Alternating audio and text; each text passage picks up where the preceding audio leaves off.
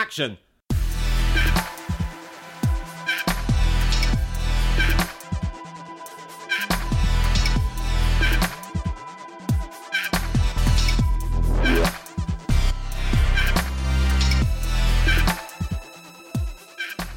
Welcome to Torn Stubs, the trash movie podcast with me, Robert Gershenson, photographer and head of podcasts at Trash, which can be found at movetotrash.co.uk. And Joshua Winning, the greatest film critic you've never heard of. and we went to the movies this We did, season. we did. saw all of Sofia Coppola's films, starting with The Virgin Suicides in 1999, all the way up to The Beguiled in 2017. 2017, that's two years ago now. Yeah, that was two years ago. That's unbelievable. really? It feels like it was really recently it was released. Well, we only sort of just into 2017, kind of. No, we're not. It's 2019. I don't even know what bloody year it is. Who am I? You're so What's beguiled, you forgot what year it is. I hit my head the other day, genuinely. so a couple of days after, Michael, my boyfriend, texted me saying, "How's the, the gash on your head?" And I text back saying, "What gash?" He goes, "You hit your head." I was like, "No, I didn't." He goes, "Do you remember?" I was like, "Who are you?" and I just keep doing it as well. Oh He's just got to the point now where he just sends an emoji, as in Yeah. like this conversation needs to stop. Bandaged head. Did you enjoy watching the films back to back, or no, maybe not back to back, but definitely in chronological order? Yeah, I did actually. I really enjoyed it. It was interesting going on that kind of journey with her, kind of seeing how she maybe developed, maybe where she started to trip up slightly. Hmm. It was kind of weird to go to watch her first two films, which are just all out classics, and then seeing what happens when you've kind of attained that huge success. Like Lost in Translation went enormous. Yeah. And um, I watched a, an interview with her recently where she talked about this kind of this bubble moment that she had where she could basically do whatever she wanted, which was just after Just Lost after in Lost in Translation. Translation. And then she obviously made Marie Antoinette, which kind of knocked her off her off her pedestal slightly. But doesn't that that happens quite often? We've spoken about this before. That when a director has such a massive hit, they are always in that position where someone comes along and says, "Here's a blank check. Do what you want," and it usually is the dud in their career, or at least the beginnings of a dud period, because suddenly they have no one saying no. They have no one. Not necessarily putting doubts, but they have a lot of yes people around them. So hmm. Nicolas Winding Refn made it big with Drive, and he went off and did Only God Forgives, which is fine because, you know, I like it when someone has such a strong voice visually. I like an auteur, but that film is very self indulgent.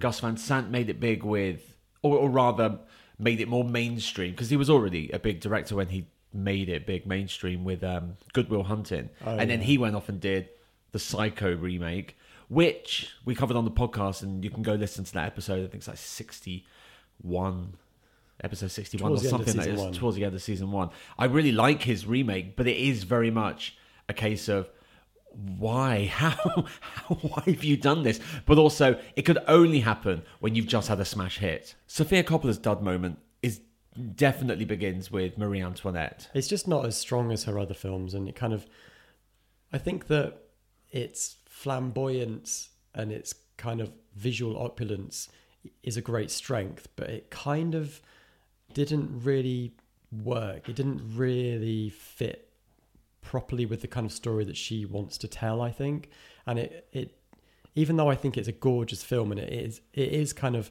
her reclaiming these kind of feminine images and kind of using them to her to kind of her own purpose. I think that the film marketing and all that kind of stuff promised something else that Oh, it- wasn't delivered.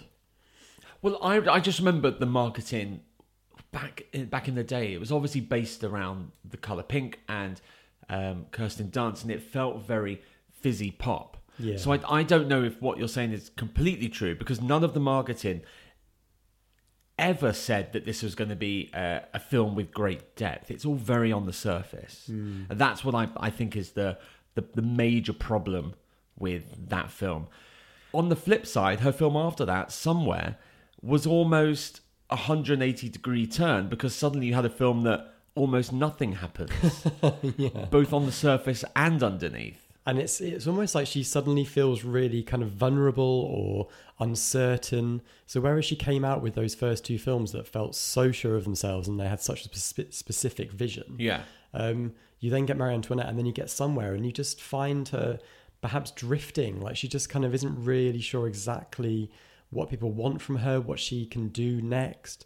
You know, she's said in interviews that she feels like she's often making the same film over and over again. Yeah. And As in what, the same themes or Yeah, I think so. I think that's true of any filmmaker. Yeah, every, like every filmmaker has their obsession. Yeah. Like Spielberg's daddy obsessed. Well, it's not know, just daddy obsessed. He's he's divorced He's just obsessed. divorced obsessed. Yeah, Kubrick always had a fear of uh, people in power and authority. Every film is about either rebelling against or being completely fucked up by the authoritative power. yeah, and I think that Sofia's films are are kind of this kind of cocktail of female experience, outsiders, but kind of those lofty outsiders that are kind of not they're unattainable. They're kind of living in their own bubble, or they're on a pedestal, or they're people that you see in magazines or on, on the screen and stuff. Yeah, LA people. Yeah, that is her strength. You know, the best thing about Somewhere is Cleo, the daughter of the famous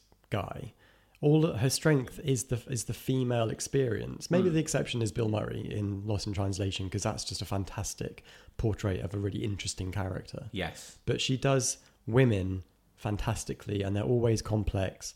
They're always interesting, even if they're Marie Antoinette, where it is quite surface and you don't necessarily really understand her. That's also kind of the film's point. She is dressed up. She's a creation. She's mm. not her own person. She's created by French society. So there is that going on as well. So I think it's great that we have someone like Sofia Coppola working in the industry, making these films, kind of giving voice to these women, especially that you wouldn't necessarily see in other films. Is that what you read into the Bling Ring as well? What about female characters? Yeah, but the empowering nature of that. Is it empowering? I don't know. It's kind of isn't that more of a wonky where things go wrong? You know, the, young women today, what are their priorities? How are we corrupting them? How is society corrupting them? How are they corrupting each other? It's like she's taken the teens of virgin suicides and she's she's gone forward in time to kind of what was present day, mm-hmm. 2013, I think it was. Um, and just looking at where teenagers are today, and especially teenage girls, and it's such a different perspective on young women. And it was that's what that was such a great strength of Bling Ring was these girls that you you know see I guess you see them in high school you see them kind of shopping you know they look so glamorous and like they they want to be celebrities but what's the cost and what are they actually like and what are they really doing with themselves And as a film, it was a return to form, in my opinion. massively yeah massively it was yeah i i hadn't seen it and watching it after watching somewhere it was just like oh you can She's just, back. you could breathe well Soph- you really genuinely felt like sofia is back Yeah. It- i've yeah because it felt relevant, and it weirdly Yeah. it still feels relevant, even though it was made X amount of years ago and set X amount of years before then. It's probably set about ten years from now. Sorry, ten years ago from now. yeah But it still feels relevant now. We're still dealing with that same online presence, wanting to be famous because the idea of being famous is the the attractive thing, not the I want to be a great singer, not that I want to write the great American novel or I want to make the best film ever. It's I want to be famous. I want to be the Kardashians. yeah which is just this really it's like this poison within popular culture Yeah. It's just it's all tied in together you know the instagram culture which is what obviously the girls in bling ring used to their advantage they used They use facebook. Facebook, yeah. yeah they use that social It's media even, well, it's pre to kind Instagram, of yeah exactly pre Twitter.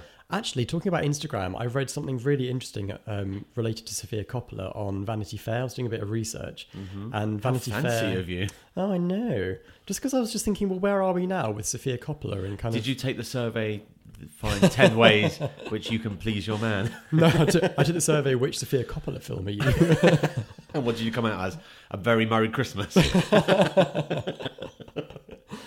Uh, but Vanity Fair did this article that was talking about the most influential people in the last kind of 10, 20 years. So the people who are um, who are most influential within our millennium. Yes. Blah blah blah. Within our ge- within our generation or Yeah, within the last twenty years. Well, within our generation. I Okay. think. Um, and they talked about Sofia Coppola in relation to Instagram, which I found was really interesting. What's she do on Instagram? She didn't do anything with Instagram, but they say that she predicted, and I think this is actually true. She predicted that filtered look that people love on Instagram um, With the they- bling ring. without with Virgin Suicides. They Oh, it's in like- the hazy look. I see what you mean, yeah, yeah, right. that kind of sepia. You know when you put a filter on your photos and it magically makes them look. Well, I'm sure you don't, but uh, no, I don't have any good looking photos.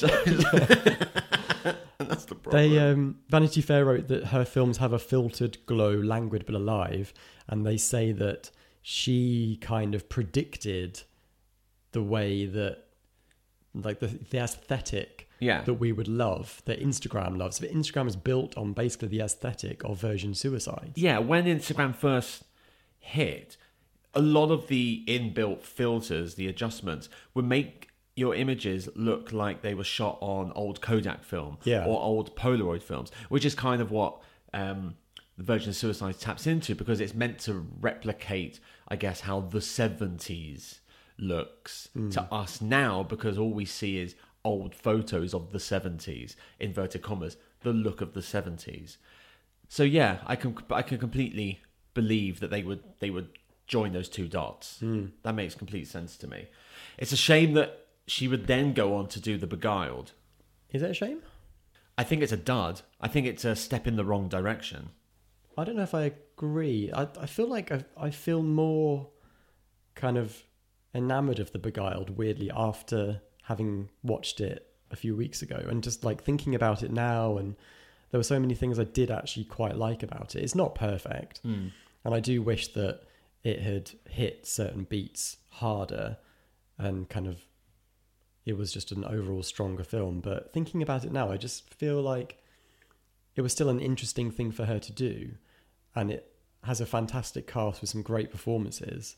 And I love the look that she created that kind of swampy, misty. Oh, I love the look. Yeah. But it's weird because I, I remember on the episode I said that I, I think I appreciate the film more Right. now that I've seen it a second time and discussed it. Um, but now, weeks after, I think it's been a month since we recorded that episode. Actually, I, I think I, my brain has re- reverted back to how I felt before. Oh, really? Yeah, it's a bizarre. It's a really bizarre thing because it's not a film that I think that stays with you in a good way. You feel like you want to have a wash afterwards. It's pretty grubby. It, it just reminds me years ago, I saw Death Proof, yeah. Quentin Tarantino's half of the Grindhouse thing with Robert Rodriguez. And I remember going to see it a second time, and I remember thinking, this film is absolute shit. This film is terrible. I remember it being so much better. And then after I saw it the second time, I still thought it was good because I remember it being a lot better. So it's biz- brainwashed yourself. Yeah, no, it's just it's a bizarre thing. This is almost like the opposite. You kind of you Like I appreciate it more, but then I still feel it's not good. you just don't want to watch it. Yeah, it's it's not one I would genuinely put on. Yeah, I think I would watch it again. Um, just to kind of, I don't know, just to see how I feel about it a second time around, because I always feel different about films a second time around. Yeah. Any consistent traits throughout her films that just keep getting repeated time and time again that you've identified? Ooh, yeah, because I, I sent you that. Did you get that link that I sent you? Oh, about the windows. Yeah. Yeah, I noticed the windows. Yeah, yeah. But is that just a film thing in general where you have the camera outside of a car looking through a window at a character? Maybe, but she seems to do it because of the reflection on the window. It seems to become like a dreamy inbuilt filter on Yeah. the character. And she does it basically in every single film, apart from maybe The Beguiled, because there's not really any driving in it.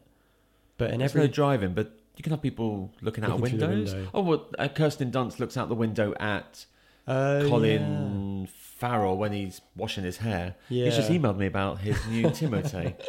Be sure to What, use the Timothée offer code. Use the offer code Colin to get ten percent off. Hashtag Colin. Hashtag Colin.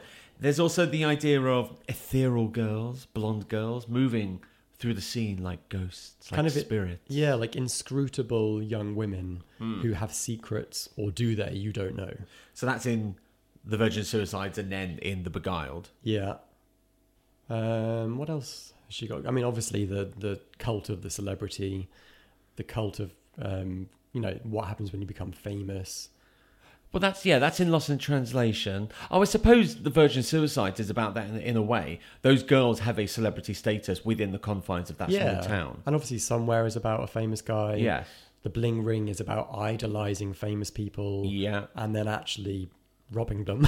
and Marie Antoinette was the most famous Oh. French celebrity of her time. yeah, exactly. And then the Beguiled is not about celebrities at all. no, that's a real. That is that is definitely a real break from her kind of film. But I think because it is still about young women, it kind of fits in her oeuvre, as well, I you think say. I think the the overriding theme, apart from hipster songs that I've never heard of, muted colours, because that seems to be a thing in her in her world. The the most connected overriding thing is they all seem Kirsten to be Dunst. well yeah it is it's Kirsten Dunst they all seem to be about people trapped in a certain environment and the characters are more or less unhappy with that oh yeah, but they don't know how to break out. That's prevalent right from the Virgin Suicides. Lost in Translation is that yeah, up front. It's not even in. It's not even buried deep. It, it, that is what that film is about. Marie Antoinette is trapped, but she doesn't even know it. She doesn't Yeah. know that she she can't go out because she doesn't know there's much else outside of the confines of her her her ruling land yeah. somewhere is definitely about that. The ring bling again. The Bling Ring. like oh, I always get it wrong. Her fifth film, the fifth film by Sofia Coppola, is is about that. They feel they are trapped in a lower subsection of society when in fact they're incredibly privileged those kids they just want to be lindsay lohan and paris hilton and yada yada yada and then the beguiled again it's it's like the Virgin Suicides. They are completely trapped within the confines of those gates. We never see any of them leave the gates, do we? No. Yeah, it's interesting. I don't. I don't think I've actually seen her really talk about that that kind of thing about characters who are trapped. I don't think I've read any interviews where she talks about that. So is she aware that? I mean, she must be aware that she's done made. You know, all her films are about that theme. I don't know. I mean, are you are you aware of the overriding themes in your work? And, and I'm not just talking about Hmm. witches and mystical things and kick-ass teenagers and this, that, and the other, but Oh, I'm, you know, I'm hugely aware of my. Like they just surface without me really being aware of them. Well, obviously, motherhood is a huge one. Yeah. I mean, I Um, noticed that from your first book when I Yeah. realised that the parents were dead, and I was like, "Oh, this is Joshua dealing with the death of his mother." Page five. But that, but that's not that. Actually, I wrote that stuff the first book before my mum died. Yes. Yeah. So- Because I had a copy of the book years Way ago before your early. mum died. That was just a that was a gambit. That's like a, a typical YA gambit, which is get the parents out of the way as quickly as possible. Yes. Um, which is it a typical. YA g- young adult? By the way, young Mm. adult is that a, a typical young adult gambit because of Harry Potter, or did that come from other stuff? Oh, everything is. Loads of things have done it. Like get rid of the parents in any way you can. Like Narnia was them escaping into a. Oh, and well, it was the wars. They, the parents weren't around anyway. Oh, they weren't dead. Yeah. Um, but they weren't dead. oh, and um, so- the the fucking Peach Boy, Roald Dahl. What's his yeah, name? everything in Roald Dahl. James, James. James and the Giant Peach. Yeah, Eat- Yeah. the parents are eaten by a hippo, weren't they? I don't. Know. I think they were eaten by a hippo in the street. Oh. I think the animals Oh, escaped yeah. from London Zoo, and then boom, out shopping, and then oh, oh, I've been eaten by a hippo. Yeah, I think that it would be. re- It's the lazy reading of Sofia Coppola's themes is privilege. I think, and a lot of people kind of condemn her for hashtag being too privileged, and she's Well, aware She kind of, of, is a little. I mean, let's be honest. She comes from a, a place of Hollywood royalty, so Yeah, clearly she.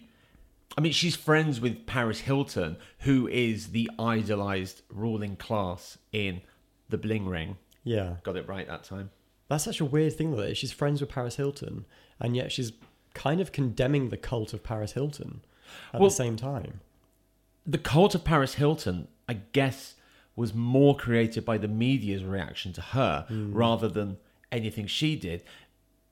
Paris Hilton's clearly a clever girl. She obviously said, "Well, they're seeing me in a certain way. Let me create a brand around that.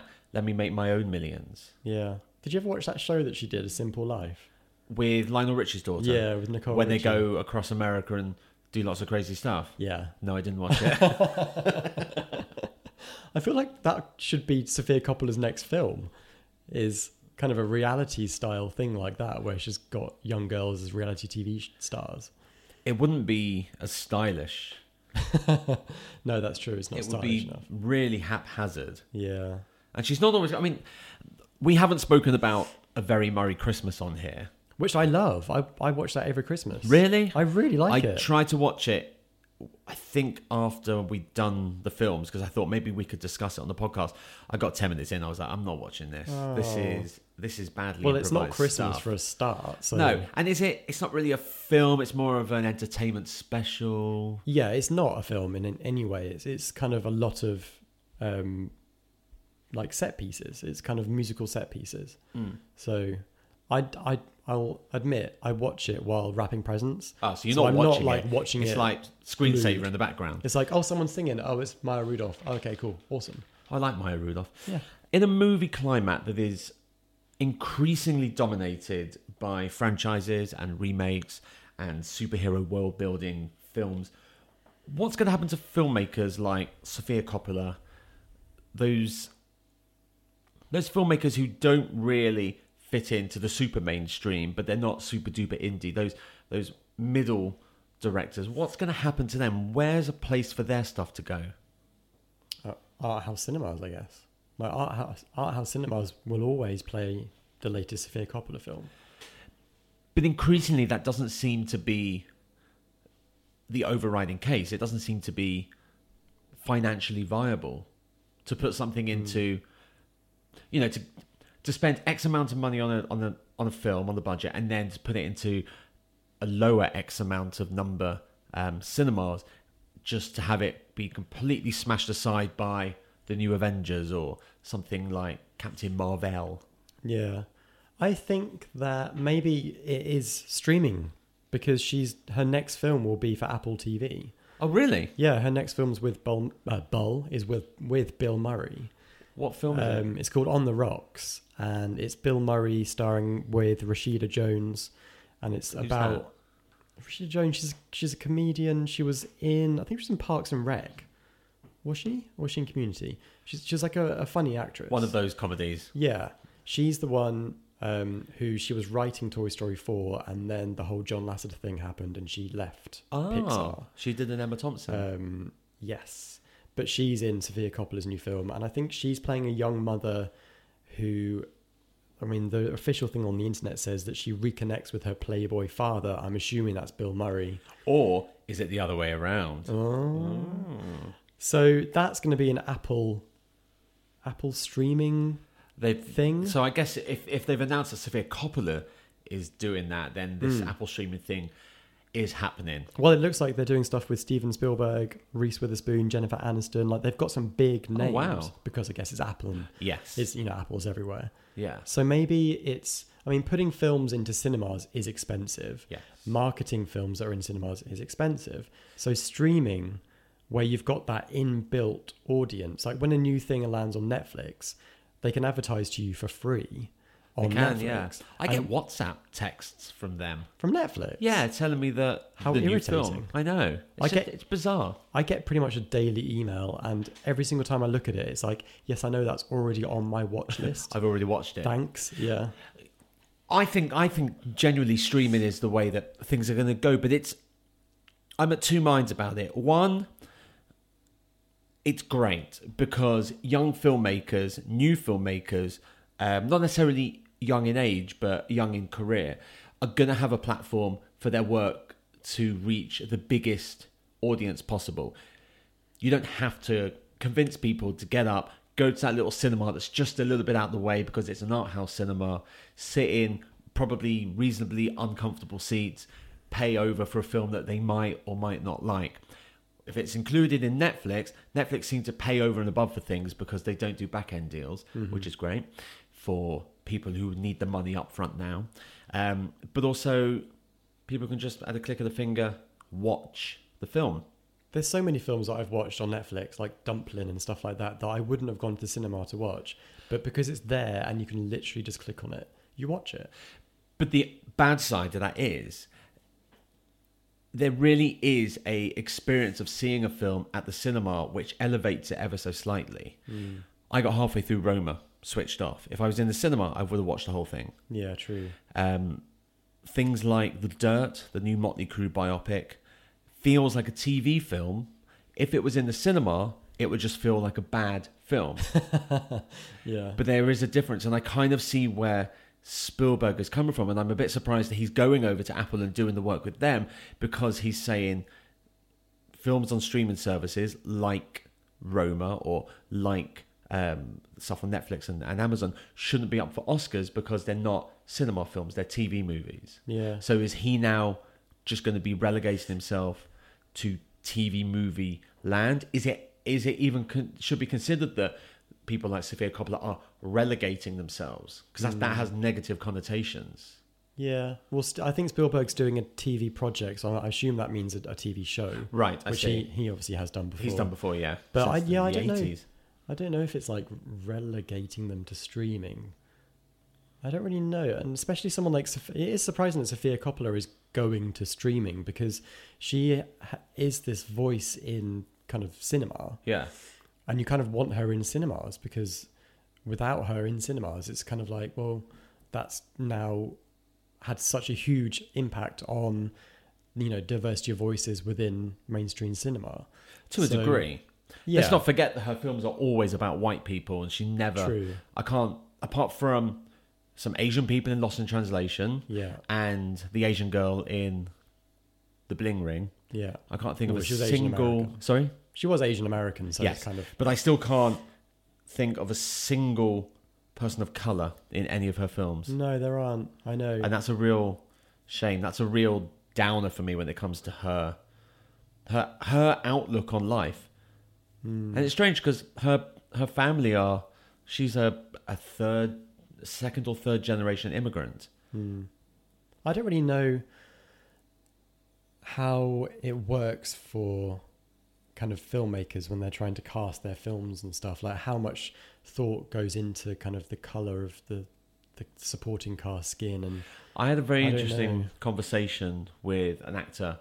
Um, it was on my other podcast, Shoot First, Thought Later, with um, Fisayo Akinade. He was Dean, uh, the black character in Cucumber. oh yeah, Um, and he said that when he got the script from Russell T Davies, it said Dean, 19, black. Hmm.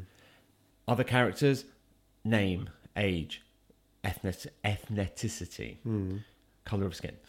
Um, he said it starts with the writers, it starts with the creators, it starts with people saying, well, we don't always have to default to white. We can go, well, this person is a doctor, this person drives a car, this person is a movie star. What is it about them that says they have to be white? yeah, If you're writing just a general everyman character, if you make them white, they're not an everyman character.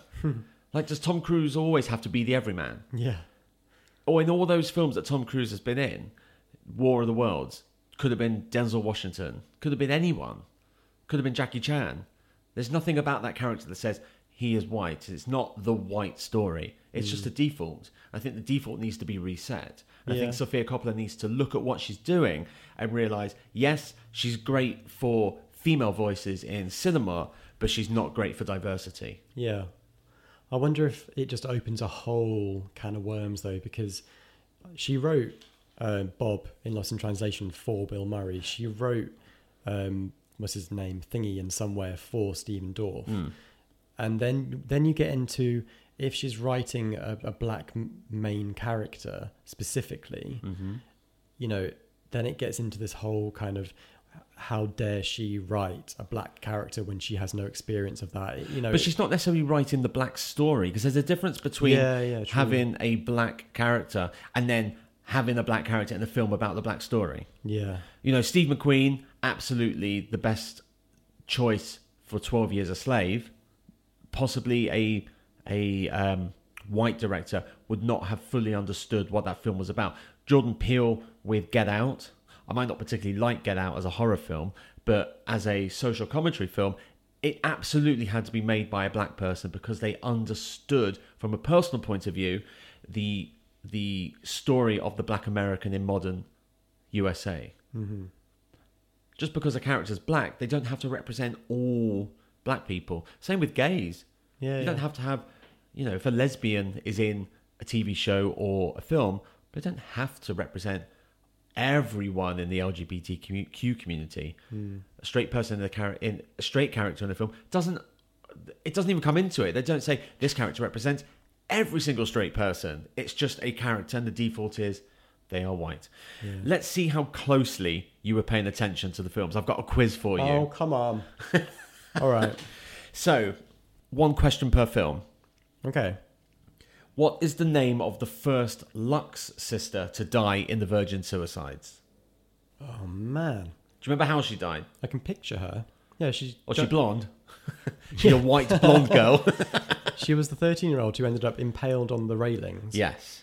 And I have no idea. I want to say Grace. Like, I've. Cecilia. Uh, Cecilia. you're Breaking my heart, my railing, shaking my confidence daily. Do you remember the Suggs cover version of that? That's what I'm thinking of. Oh, it was originally Art Garfunkel. Ah. and Simon, oh, yeah, of course whatever his it name is, Simon the Garfunkel. Yeah. And then um, Suggs did a remake, The a, a cover version, but with like a like a reggae rap bit in the middle. Yeah, I remember. Because it was on, like, now that's what I call music 29. 29. I think it actually was. um, in Lost in Translation, what drink does the lounge singer order in the scene before she sleeps with Bob? Oh, I hate quizzes like this. oh, I'm so bad at quizzes. No, we did well when we went to that quiz just before Christmas. We came second, didn't we? Yeah. And I won the DVD. And then I went to a horror one Or did you go to the... and it was really it was like annihilation it was awful Oh, shit. it was so difficult um no i have no idea. like some something red i have no idea She just leans in and goes, champagne. oh It always stuck in my mind from the very first time I saw it. I thought, Oh, right. how la-di-da. i hate champagne so i probably have ejected that from my head Well, it's probably good champagne. It's not the cheap shit that you buy from Tesco's. In Marie you think I Antoinette. am? in Marie Antoinette. cake Damn it. No. in Marie Antoinette, what age did she become queen? 14 No, she was married at 14. um oh 17 I'm sorry, your answer has to be in the form of a question. 19. oh okay that's older than i thought In Somewhere, yeah oh, sorry, um, in Somewhere, the most boring film of hers, what car is Johnny driving in the opening and closing scenes? a ferrari What colour? black Yes. yeah probably because i have that written in my notes somewhere so it's kind of i've got Embedded it in your yeah head. exactly In the ring bling. no No, in the bling ring. yes Nikki, played by Hermione herself, Emma Watson. Emma Watson? Yeah. Yeah. Mentions her jail cell was next to whose? oh lindsay lohan's Lindsay Lohan. Yes. In The Beguiled, what was the point of the film? In The Beguiled, what colour rag did Nicole Kidman's character say they should tie to the gate? blue Yes. Yay! So half and half. Was it? Yeah, I don't think you got. I got see. the last three. You get that one right. That one right. You got. Uh, yes. Fifty percent. That's fifty percent. Yeah. I mean, that's a fail Yeah. by anyone's standard. What? yeah. Well, In a in a, if I was at university, that would be a two one. no, it wouldn't. it'd be a two would- two. It would not. It would be a see us next year for your retake. Fifty percent. Yeah. You think a Seventy percent is a first. No? It is not. Sixty percent is a Seventy percent is not a first. Yes, it is. So you can you can slack off thirty percent and still get a first. Yeah. What did you get? I got a. What did you get? I got a two one. I got a two one. Then you didn't even know what score you got though. It says two. The two little dots, one above the other. One.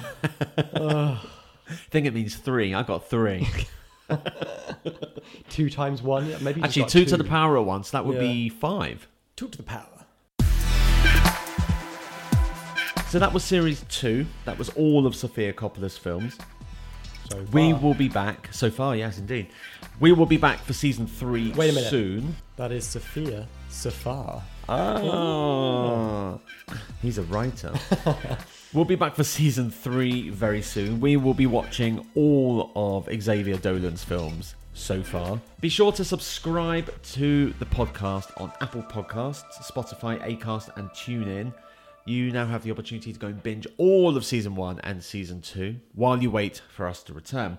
Also, while you're there, check out our sister podcast, Track by Track, the Trash Music podcast. That's where Dan and Will they will discuss various musical albums, literally track by track, and that's on Apple Podcasts, Spotify, Acast, and TuneIn. We are everywhere. We are. We're also on Twitter, aren't we, Joshua? We are. We're at Torn Stubs Pod.